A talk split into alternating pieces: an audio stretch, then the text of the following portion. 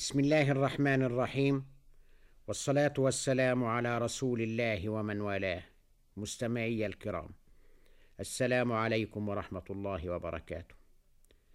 كان على الصفا بمكة المكرمة دار اتخذها الرسول صلى الله عليه وسلم مركزا لدعوته يعلم فيها الإسلام لمن أراده عن طيب خاطر.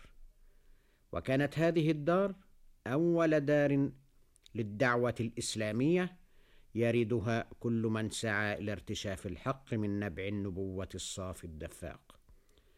هي دار شهدت رجالا هزوا الدنيا وملأوا سمع الزمان بأعظم الأحداث الرائعة وغيروا مسيرة التاريخ وحسبهم أن يكون النبي العربي عليه السلام أولهم. تلك هي دار الأرقم بن أبي الأرقم المخزومي الذي فاخر ابنه عثمان وحق له الفخر بأنه ابن سابع سبعة كانوا أول من اعتنق هذا الدين. وإن قيل إنه كان الثاني عشر في سلسلة عداد المسلمين الأوائل. ولقد أورده ابن إسحاق بعد النفر الثمانية الذين سبقوا الناس كلهم إلى الإسلام. وصدقوا رسول الله عليه السلام واتبعوا الحق الذي جاء به من ربه. جعل الأرقم داره مركزا للدعوة وكفاه فخرا أن ذهب في التاريخ حتى يرث الله الأرض ومن عليها بأنها الدار التي كان يغشاها رسول الإنسانية ونبي الرحمة ويسلم فيها بين يديه من فتح الله قلوبهم للهدى. فلا عجب إن عرفت بدار الإسلام ثم جعلها الأرقم صدقة على ولده وجعل مكانها من الحرم لا تباع ولا تورث.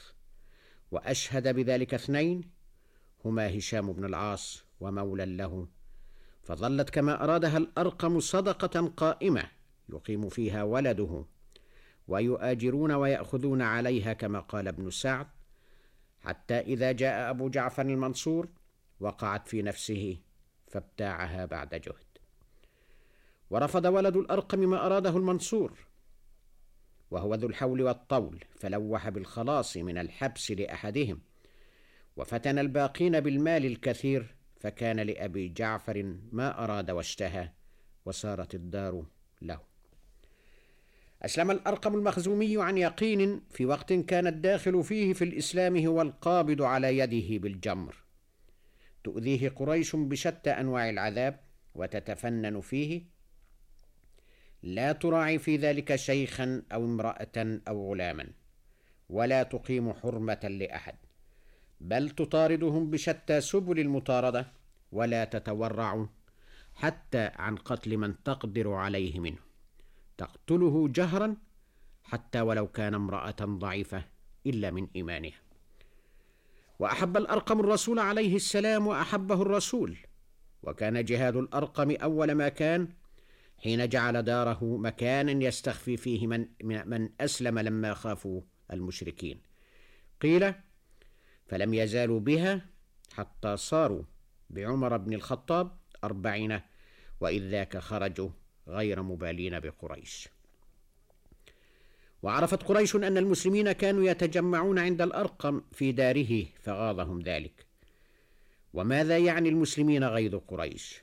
قل موتوا بغيظكم. فأمات الله الكفر وأظهر الإيمان. برجال كانوا البذرة الأولى لشجرة طيبة أصلها ثابت وفرعها في السماء. أظلت العالمين وستظلهم إلى يوم الدين وستعلي راية التوحيد. ولقد شهد الأرقم بدرا في خمسة من بني مخزوم ونفله الرسول عليه السلام يوم ذاك سيفا ثم ندبه النبي ليكون أحد رجال سرية أبي سلمة. ابن عبد الأسد إلى قطن على رأس خمسة وثلاثين شهرا من الهجرة. وشهد الأرقم بعد ذلك المشاهد كلها. ولما هاجر الأرقم إلى المدينة المنورة آخى رسول الله صلى الله عليه وسلم بينه وبين طلحة بن زيد الأنصاري كما أقطعه عليه السلام هناك دارا في بني زريق. هاجر الأرقم تاركا ما كان فيه من المال والدار.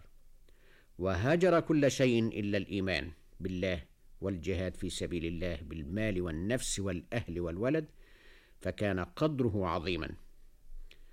الذين آمنوا وهاجروا وجاهدوا في سبيل الله بأموالهم وأنفسهم أعظم درجة عند الله وأولئك هم الفائزون. ولقد عمر الأرقم حتى أدرك ولاية مروان بن الحكم على المدينة. ثم أوصى ابن أبي الأرقم إذا حضرته الوفاة أن يصلي عليه سعد بن أبي وقاص وكانت داره بالعقيق في المدينة. فلما قبضه الله تعالى احتبس على القوم سعد وتأخر في المجيء.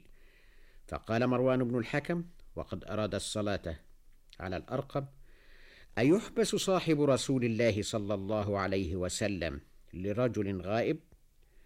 فأنكر ذلك عليه بنو مخزوم وقام كلام كما تقول الكتب وصلى على المبشر بالجنة صاحبه المبشر بالجنة الذي لم يفد الرسول عليه السلام أحدا سواه بأبويه وجل الفداء. وكانت وفاة الأرقم صاحب دار الأرقم سنة خمس وخمسين وقد جاوز الثمانين بخمس. مات الأرقم مطمئن النفس مرضيا عنه مبشرا من سيد البشر بما لا مزيد عليه وبنعمة ليس بعدها نعمة. إن الذين آمنوا وهاجروا وجاهدوا بأموالهم وأنفسهم في سبيل الله والذين آووا ونصروا أولئك بعضهم أولياء بعض. صدق الله العظيم. مستمعي الأفاضل شكرا لكم على إصغائكم ونستودعكم الله إلى الغد بإذنه تعالى لنلتقي وإياكم بصحابي آخر في إسلامه والسلام عليكم ورحمة الله وبركاته.